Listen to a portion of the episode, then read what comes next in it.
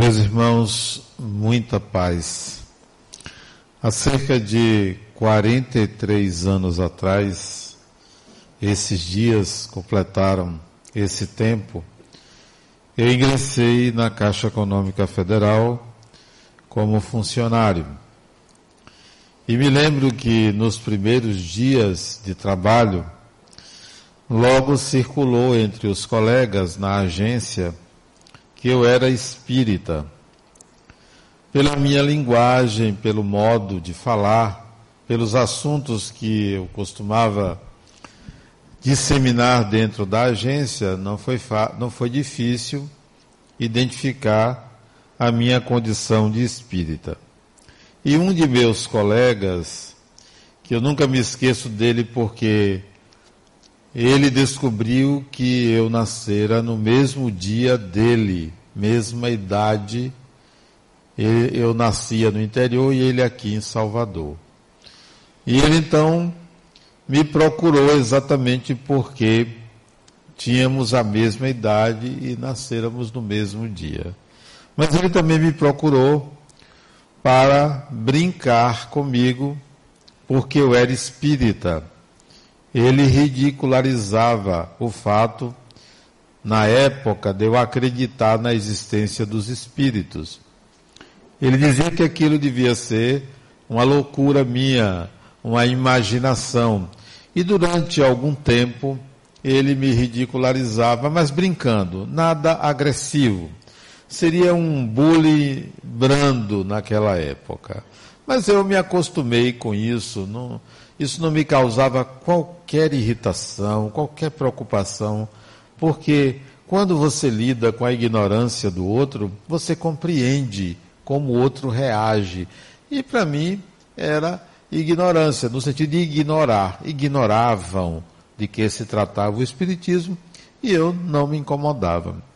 Um dia, ele vendo que as minhas reações às brincadeiras dele contra o Espiritismo eram muito tranquilas, né? Eu não me afetava, não me zangava, ria até da forma como ele me tratava.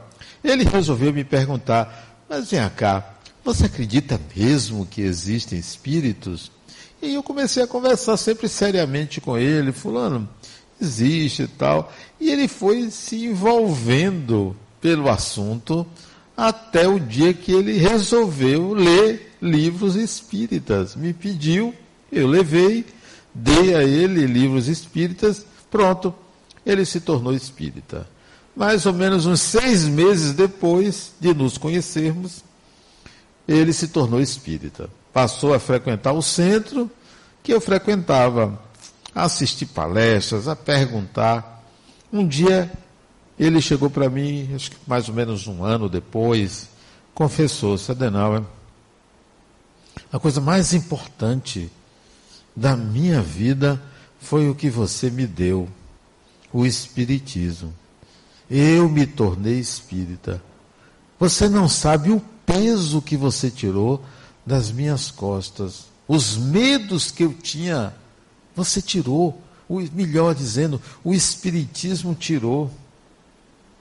Eu disse: que bom, que bom que você é, pensa assim, que bom que você conhece algo que não é imaginação.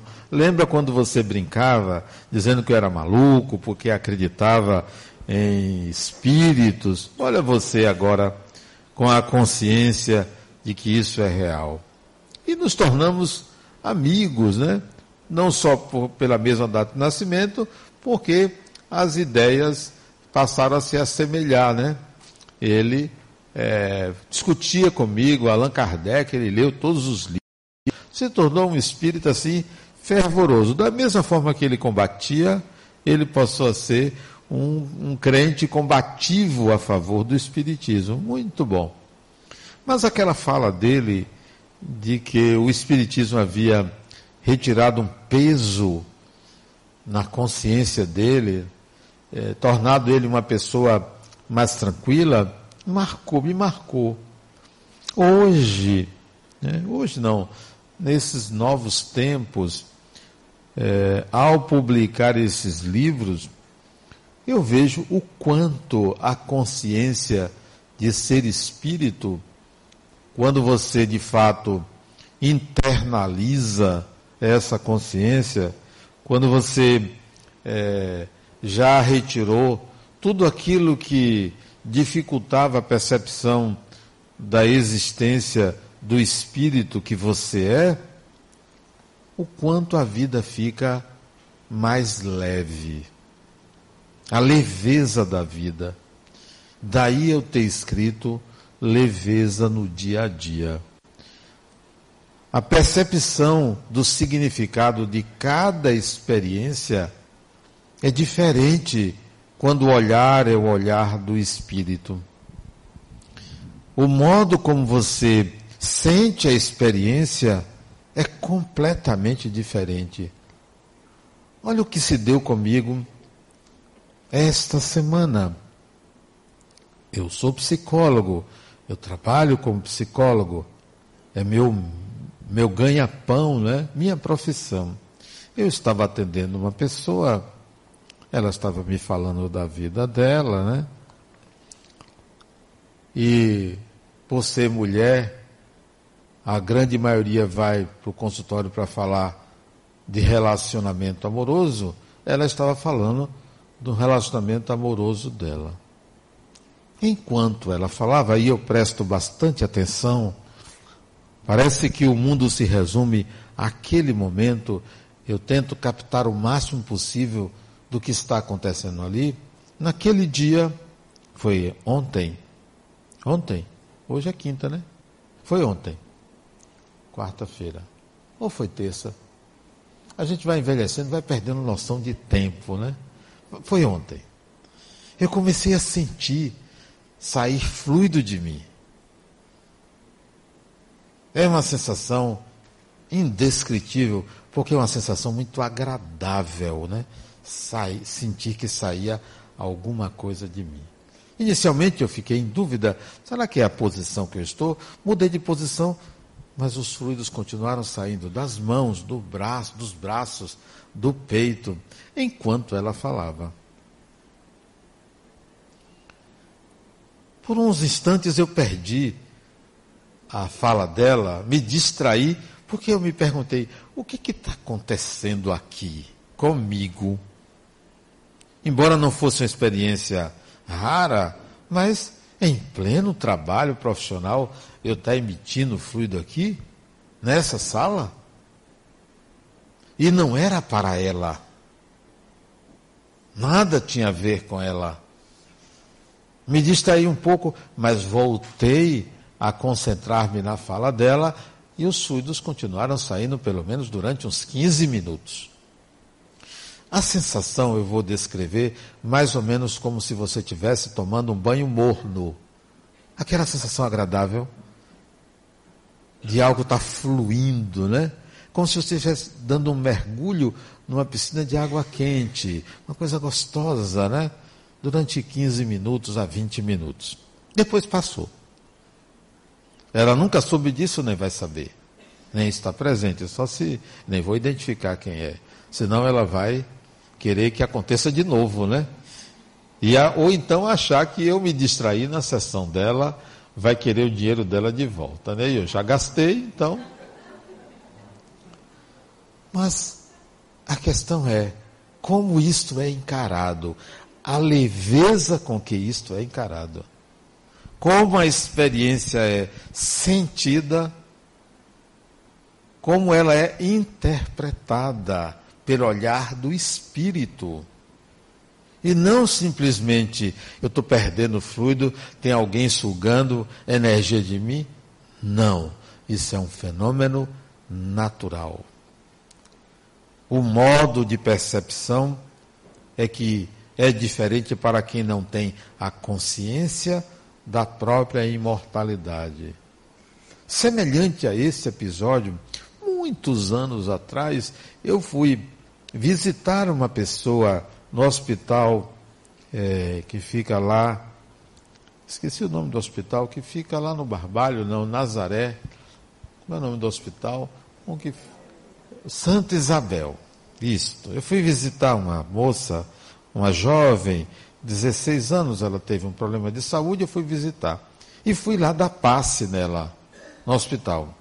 Não tinha muita coisa para fazer, era um domingo, era solteiro, pô, não tenho o que fazer, vou, dar um, vou lá visitar essa pessoa lá no Hospital Santa Isabel. Fui, era até filha de um, um presidente do Tribunal de Justiça na época, uma pessoa que estava fazendo um curso básico de Espiritismo comigo lá no Instituto Kardecista da Bahia. Aí fui dar passe nessa moça. Quando eu comecei a dar passe nela, a janela do quarto estava aberta, dava para um vale, o, quarto onde ela estava internada, e eu comecei a sentir a mesma sensação que eu senti ontem. Fluidos saírem de mim. Só que eu senti de onde vinham para mim. Vinha de uma árvore. Você pode dizer, Adenal está ficando doido. Como é que vem fluido de uma árvore para ele e vai para uma pessoa? Pois eu garanto a vocês, se aquele meu amigo que, que se tornou espírita ouvisse isso antes de se tornar espírita, ele disse, isso só pode ser maluquice.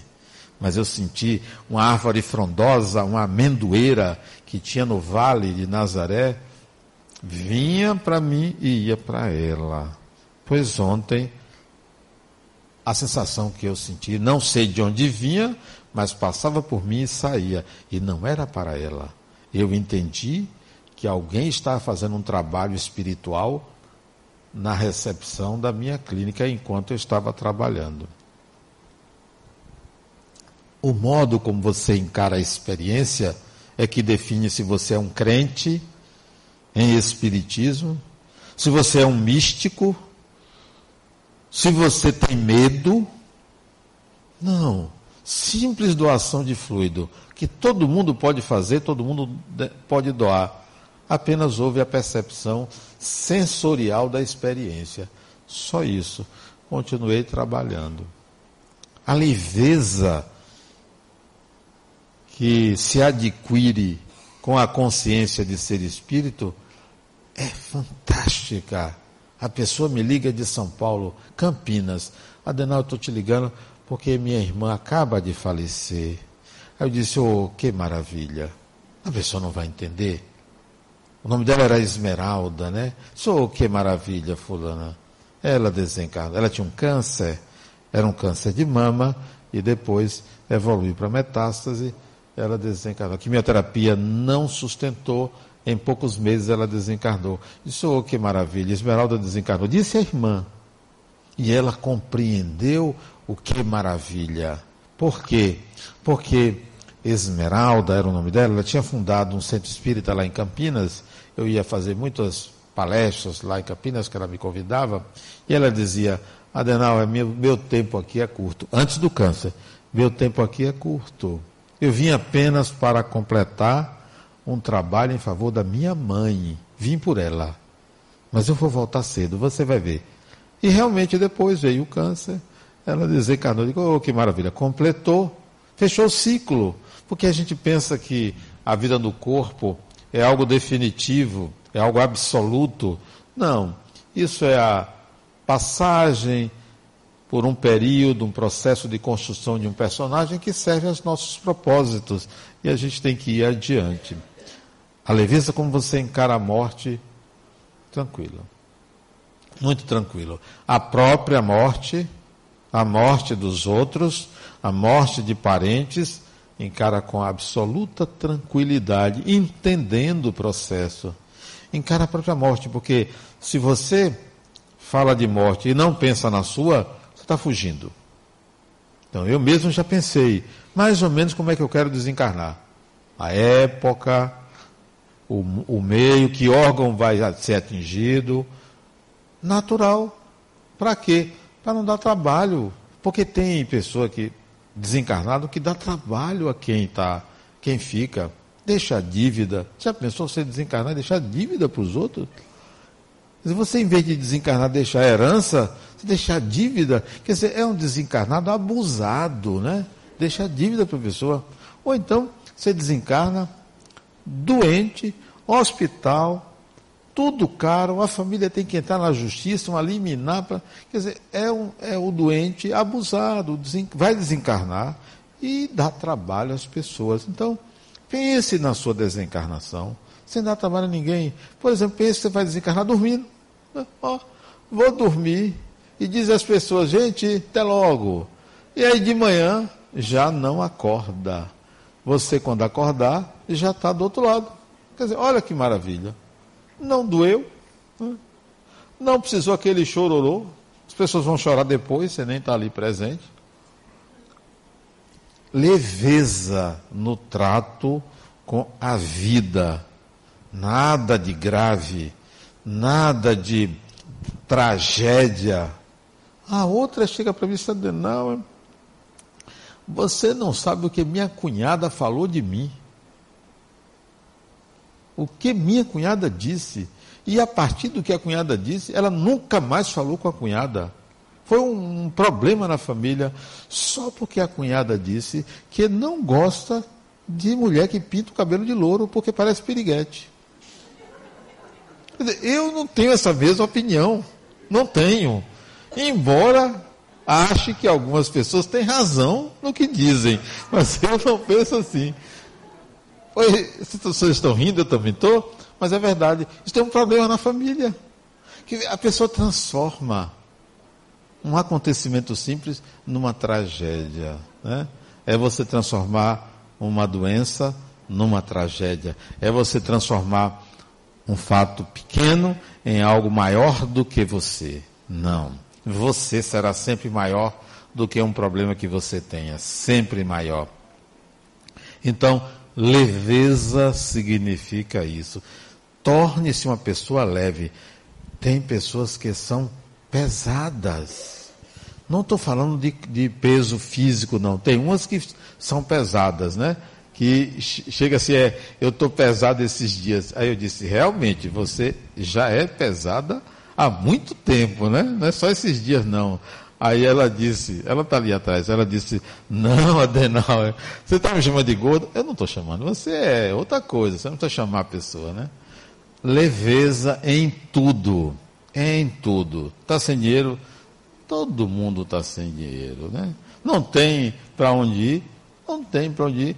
Fique tranquilo, porque a vida não é um, uma correria, a vida não é uma tragédia, a vida não são acontecimentos ruins. Os acontecimentos da vida não são bons nem são ruins. Você que dá a tonalidade que você quer. Você que dá a tonalidade que você quer. A outra chega para mim e diz: Não, eu não sei o que vai ser de mim nesse, nesse encontro de Natal de família. Minha família é muito grande e sempre tem uma briga. Sempre tem. E as pessoas falam muito de mim porque eu sou muito agressiva. Você acha? Olha. Criador, eu não lhe acho agressiva, mas algumas vezes eu vejo que você tem pavio curto, é diferente. As pessoas tocam nesse pavio e aí estoura. Mas eu acho que no dia do encontro de família, você, todo mundo vai olhar para você todo mundo vai perceber você. Porque você sabe o quanto de problemas você já provocou na família toda. Aproveite que você será o centro das atenções e vá bonita. Vá bonita. Aí ela arregalou os olhos assim, vá bonita, cabelo esvoaçante. Você vai ver que você vai causar. E não vai ter tempo de brigar, porque você vai ser notada por todo mundo, alegre, satisfeita, bem de vida. Ele disse: É mesmo. E saiu. Faça isso, você transforma a realidade. Não é a realidade que transforma você. Tem gente que chega no ambiente e diz assim: Poxa, é, tem gente aqui que fica de mal olhado para mim. Que nada, você é o seu olhado que é ruim. É você que tem um olhado ruim. Não. Transforme a realidade segundo um modo interior de se sentir bem, de estar bem. Então, leveza em tudo. Leveza em tudo.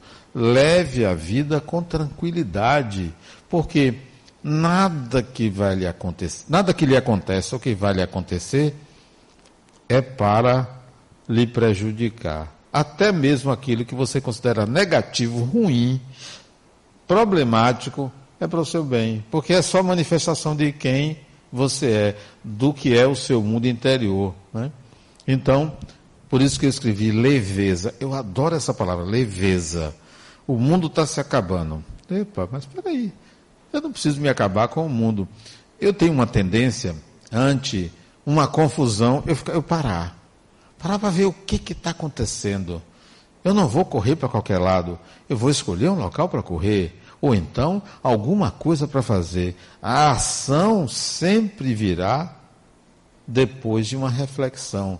E não a ação e depois eu vou refletir. Não. Reflito primeiro, depois ajo. Por causa da leveza.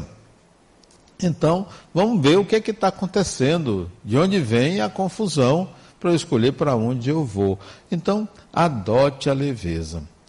Eu escrevi paz no dia a dia, o segundo livro.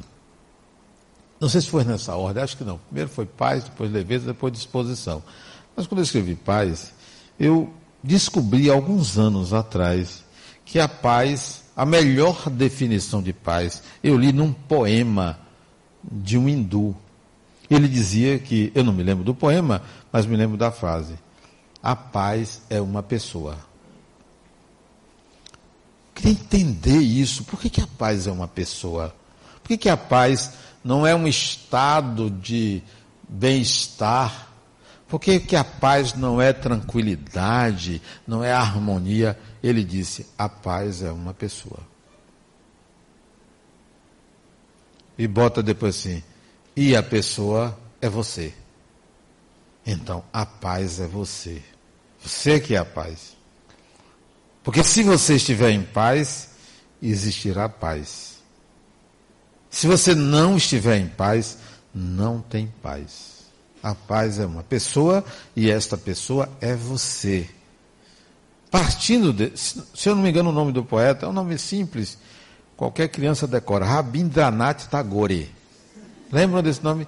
Rabinda, Rabindranath Tagore, um, um hindu. A paz é uma pessoa. É você. Então, eu preciso construir essa paz em mim. Em mim. Não é fazer a paz do, do ambiente, não. Eu tenho que estar em paz. O ambiente pode estar maior guerra mas estará em paz porque eu estou em paz, eu estou bem. Eu vou discutir com uma pessoa, eu estando em paz, eu vou discutir com a maior tranquilidade, porque eu estou em paz. O outro está lá pensando que eu estou fervendo por dentro. Eu estou tranquilo. Eu vou brigar com a pessoa, eu tranquilo. Porque eu sei o que, que eu quero, como eu estou, o que se passa dentro de mim. Eu tenho domínio. Porque a paz não é um estado de tranquilidade. A paz é um estado onde você já educou a sua agressividade, a sua raiva, a sua vontade. Então, é o equilíbrio de tensões internas, é a paz. Equilíbrio de tensões internas. A paz não é aquela plenitude de quem só anda nas nuvens. A paz é uma pessoa que já educou as suas intenções, já educou as suas emoções, já educou os seus desejos, não eliminou. A paz não é andar nas nuvens, é equilibrar as próprias tensões internas. A sua paz, ela é tão importante que você passa a perceber que o mundo lá fora está muito bem. Quando você diz, não, o mundo está cheio de guerras, o mundo só tem violência. Olha aí quantos assaltos, quantos crimes. Você não entendeu o mundo. Quando você percebe que tudo isso que você chama de violência é parte do processo evolutivo dos seres humanos, você começa a enxergar a sua violência, porque ela é real. Ela é a sua. ela é parte de você. A paz significa eu já compreendo as contradições que eu vivo. Eu já entendo que, ora, eu penso que a situação é boa ou ruim, ora eu desejo isto, ora eu desejo aquilo. Eu começo a entender o quanto de contraditório eu sou. Então, isso é a paz. A paz não é um estado externo. Tem gente que, não, para eu ficar em paz, eu vou botar uma musiquinha, uma música suave, música clássica, né?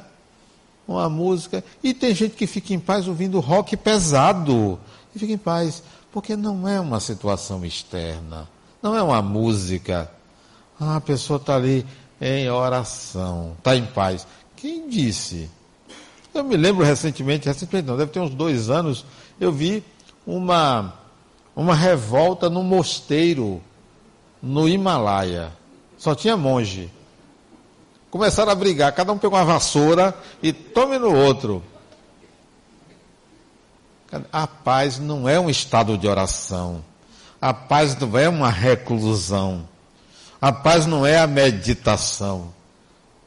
A paz é a aceitação da sua contradição interna aceito. Não é o mundo que está em guerra, sou eu que tenho minha guerra e não entendo o mundo. Porque o mundo é o mesmo para todas as pessoas, mas você é a única pessoa que se percebe, que se vê, porque ninguém vê a você. Então, a paz é uma pessoa. Quando você adquire esse estado de paz interior, você não se transforma num yogi, você não se transforma num mestre, você não se transforma numa pessoa leve e suave, doce e fala mansa. Você continua sendo gente, mas você já entende que você pode dominar as suas inclinações que não atendem os desejos do espírito. Você começa a perceber que você pode estar bem em qualquer lugar em qualquer circunstância. A outra me disse, Adena, toda vez que eu encosto em fulana, eu me sinto mal. Olha aqui, fala. Eu me sinto mal. Às vezes eu tenho até dor de cabeça quando eu estou perto dela. Eu saio doente, às vezes. Eu disse, é mesmo. Interessante. Como você é uma pessoa má, fulana. Não, mas é ela que. Não, não é ela. O mal que vem a você lhe pertence. Não é o outro que lhe transfere mal, é você. Falta paz interior. Só vem a mim o mal que me pertence. Se você quiser me fazer mal, só vai me atingir se aquele mal me pertencer. Porque se não me pertencer, o mal que você quer me fazer vai voltar para você como um bem. Porque não pense que, ah, quem me deseja mal vai ter a mesma coisa. Não funciona assim. Isso é a lógica absurda. Não. Não há essa causalidade. Se você faz mal, o mal vem contra você. Não vem. Se você faz o bem, um bem melhor vem a seu favor. Se você faz o mal, um mal menor vem a seu favor. Ou um bem vem a seu favor. É sempre assim. Então, o mal do outro só vem a mim se ele me pertence. Quando as pessoas dizem assim, Adenauer, tudo bem com você? Eu digo assim, que mal vem a mim? A pessoa diz, é mesmo, só vem coisa boa para você. Não, o mal que vem a mim é o mal que eu faço aos outros. Esse vem a mim, porque ele me pertence, ele é meu. Então, um estado de paz não é está tudo bem voltar. Está tudo bem dentro de você porque você compreende as suas antinomias, isto é, as suas contradições internas. Então, eu estou sempre em paz. Se você me vir um pouco nervoso, agitado, normal. Isso não é falta de paz, não. Isso é ser humano. Isso é pertencer à espécie humana. Isso é estabelecer um nível de evolução pessoal. Então, uma pessoa pode estar em paz e ter raiva. Por que, que ter raiva é falta de paz? Não é falta de paz. Raiva é a liberação de uma energia que estava acumulada. Agora, se a minha raiva é utilizada para agredir, para prejudicar, então está faltando paz interior. Mas se a minha raiva é para uma atitude, não está faltando paz interior. Eu vou utilizar aquela energia de uma forma proveitosa a mim. E aí eu escrevi paz no dia a dia. Mas dos três, o que eu mais me entusiasmei em escrever foi disposição no dia a dia. Porque eu considero a disposição é, uma condição, para mim, fundamental para a vida. O que é disposição? É você sempre estar disposto a viver, sempre. A acordar com disposição para o que for, para fazer qualquer coisa, sempre com disposição, sempre com vontade de viver a vida como ela se apresenta a você e de uma outra forma que você pode fazer com que ela seja. Disposição, vontade. Não tem tempo ruim. Disposição é não tem tempo ruim. Está chovendo? Vamos encarar a chuva. Está trovejando? Vamos encarar o raio. Está ruim? Vamos fazer alguma coisa. Vamos ter uma solução. Uma vez meu filho me disse, meu filho caçula me disse assim, meu pai, uma coisa eu aprendi com você, isso tem muitos anos. Eu estou pensando que ele tinha aprendido um bocado de coisa, mas disse, uma coisa eu aprendi com você. tem sempre uma solução que a gente pode dar para qualquer situação. Ele me disse isso. Sempre. Então, tem sempre uma solução. A gente não pode é fugir da vida, deixar de viver, encarar as situações como se elas fossem maiores do que a gente. Quando você se percebe espírito, toda situação tem uma saída, tem um motivo, tem uma razão para existir, tem algo ali ensinar. Então, a disposição tem que ser permanente. Permanente. Vamos lá. Eu não sei, particularmente, eu não sei o que é acordar de mau humor. Não sei. Nunca acordei de mau humor. Assim, tô, tô zangado pro dia anterior, tô de mau humor, tô de mau humor e não sei porquê. Não existe isso. Eu posso até ficar de mau humor momentaneamente, mas já acordar de mau humor, essa pessoa deve ter engolido um sapo, ou um dragão, né? ou um jacaré, para acordar de mau humor. Não, não tem.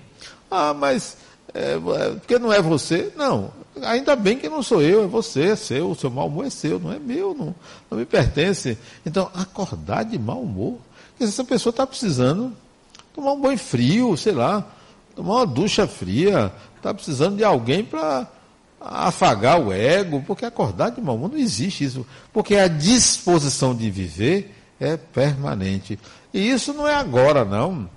Não é porque sou espírita ou porque sou palestrante, é desde me conheço como desde menino. Vamos lá, vamos enfrentar a vida. O que, é que tem para viver? Vamos fazer, vamos, vamos encarar, porque não existe a possibilidade de não viver. Não existe. Então, eu posso até não enfrentar aquela situação, mas eu vou atrás de outra. Eu não vou ficar acuado, né? Só se ficar acuado foi uma estratégia porque você pode ficar em silêncio como estratégia, mas não vai ficar a vida toda em silêncio. Você pode não enfrentar um desafio por estratégia e buscar se mobilizar para outra opção, mas não ficar depressivo. Como assim depressão? Depressão é fuga do viver. O deprimido é aquele que não quer enfrentar a si mesmo.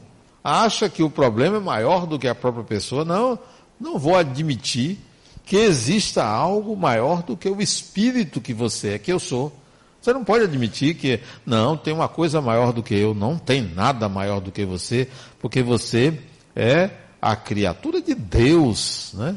Você foi feito pelo Criador. Você não foi achado no lixo, não. Embora tem gente que parece, né? Que foi achado no lixo porque não se veste bem. Não. Você não foi achado no lixo. Você é luz, é né? a luz do mundo, como disse Jesus. Você é o sal da terra. Então, você se apequenar? Não. Ah, tem uma coisa ruim em mim. Não tem nada de ruim em você. Isso é impressão. Ah, mas porque não é você. Não, ainda bem que não sou, não sou eu, isso é seu, mas você pode resolver isso tranquilamente. Encare. Ninguém merece sofrer. Nenhum ser humano, por pior que a pessoa seja, ninguém merece sofrer. Ninguém merece passar a vida sofrendo por causa de alguém. Não, porque você só está assim porque você quer. Você tem que ter disposição para sair da situação que lhe desagrada. Então vá lá em frente, mude a sua vida, remodele o seu personagem, revisite situações que você não gosta porque você está agindo de uma forma inadequada. Então, disposição. É, hoje minha filha chegou para mim e disse assim: meu pai, você tem, vai lançar um livro hoje? Três livros? Eu disse: é. disse, meu pai, você já notou que você espirra, sai um livro? Eu disse, não, minha filha, sabe o que é? Eu sou uma pessoa muito desocupada, não tenho o que fazer, eu vou escrever. Né? Ela disse, ah, é mesmo, não tenho o que fazer, vai escrever. Eu queria ter, ela, eu queria ter essa facilidade de escrever. Eu disse, não, isso é hobby, minha filha. Eu não faço nenhum esforço para escrever. E não é esforço, de fato. Isso aqui eu escrevo em qualquer lugar, em qualquer hora, entre um paciente e outro. De madrugada, às vezes, eu acordo para escrever porque dá na cabeça, e aí sai. Então eu disse ela, isso é a coisa mais fácil que tem. Não dá trabalho. Sabe por que não dá trabalho? Disposição de viver. Escrever é um desabafo. Para mim é um desabafo. Quando eu escrevo um livro, sai de mim. Deixa de estar na minha consciência aquele assunto. Eu me livrei de um assunto que fica rondando a minha consciência. Eu já comecei livros e não terminei porque entrou outro assunto na minha consciência, eu deixo aquele, termino esse. Quando eu termino, que maravilha, eu vou voltar para aquele outro. Aí volto para aquele outro. Mas aí vem outro assunto. Eu escrevo outro assunto, volto para aquele outro. Tem livro que tem mais de 10 anos que eu não consigo terminar, porque entra outros assuntos na minha consciência, quando não é algum espírito que me pede para escrever. Eu me lembro uma vez em Ilhéus, eu estava passando férias eu estava no quarto da casa que eu estava hospedado, uma casa maravilhosa em frente para o mar. A família toda tinha saído para ir para a praia. Oh, que maravilha, né? A praia, para eles. Eu não gosto de praia. Eu só vou à praia se tirar a areia, o sal da água e o sol quente. Aí eu vou. Tira essas três coisas, tira areia. Bote assim um, um pisozinho, é, um pisozinho assim, sem calor, né? sem quintura. Tire o sal da água, deixe uma água doce, né? E tire o sol quente, fica na sombra, né? Foi todo mundo para a praia, eu fiquei no quarto. Fiquei no quarto lá lendo, estava lendo. Sentado, na, deitado, recostado na cama, lendo. Eu começo a ver um homem de paletó na porta do quarto. Só pode ser maluco, numa casa de praia. Você aparece de paletó ele chega para mim e disse: Eu queria que você escrevesse um livro. Eu disse: Meu amigo, eu estou de férias, eu estou na casa de praia, né? Isso tem muitos anos. Isso foi em 1997, se eu não me engano, 98 ou 96, por aí assim, eu nem me lembro. Eu disse, não, eu estou descansando, eu estou. Não, não, não, mas eu queria que eu escrevesse. Você vai gostar do livro. Escreva. Ele insistiu tanto que eu comecei a escrever. Em 15 dias eu escrevi o livro. Quando terminou, ele disse, rapaz, eu não gostei não. Esse livro não vou editar não. Nunca editei o livro, porque eu não gostei. 17 anos depois, um amigo meu disse, Adenauer, eu ouvi você contar uma história que você escreveu um livro e que você não editou. Você não quer me dar esse livro, não? Vou lhe dar, se você gostar, você edita. Dei para ele, ele editou o livro, né? Mas eu, até hoje não gosto do livro, porque são ideias que para mim são ideias assim meio ultrapassadas. Então, escrever um livro é tirar alguma coisa que está dentro de mim. Não, não tenho grandes é, meios de elaboração, não tenho trabalho de elaborar, por causa de ser algo que a minha disposição permite e porque também tem alguém querendo escrever, algum espírito querendo escrever. Como não dá o nome, eu boto meu nome. Não vou botar assim. Por um espírito, como assim? Eu também sou um espírito, então eu boto meu nome. Como os direitos autorais não me pertencem, aliás, não são meus, não ganho qualquer centavo dos livros, os livros pertencem à Fundação La Harmonia, doados, né? Não sei se esses eu já assinei a doação, já? A equipe aí, ó, não me pertence, não ganho um centavo. Por quê? Porque é fruto dessa parceria espiritual e visa é, esclarecer consciências, né?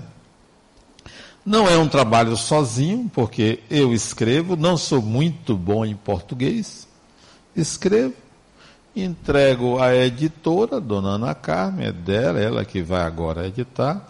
Ela solicita revisão, acho que esses aqui, não sei se foi Eduardo que revisou, um deles, os outros, não sei se foi Renata, não sei se foi é, a própria Ana Carmen. Revisão, porque tem muitos erros. Vocês pensam que sou eu que sou bambambam em português? É uma língua muito difícil, né? Tem, não sei para que bota C cedilha. O que é isso? Crase, para que?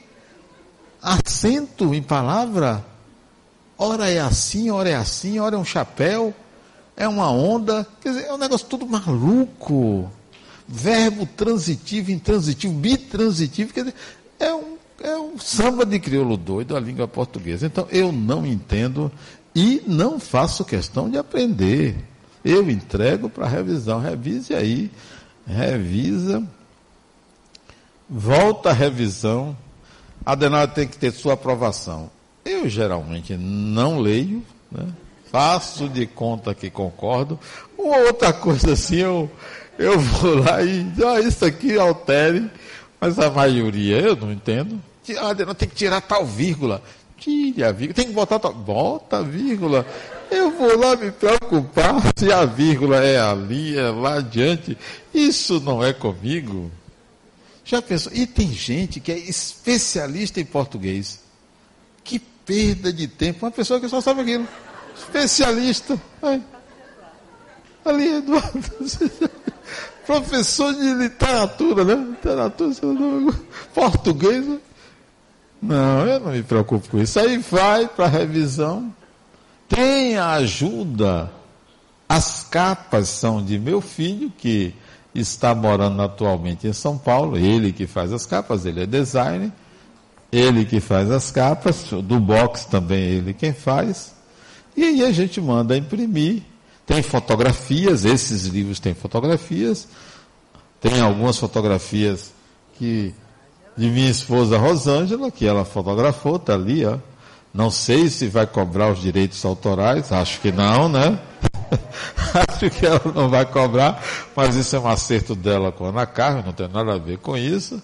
Então ela que tira as fotos com a Ana Carmen, e aí nasce o livro, né? Tem também a ajuda de Alain, acho que ele não está aqui, não sei se Alain está aqui.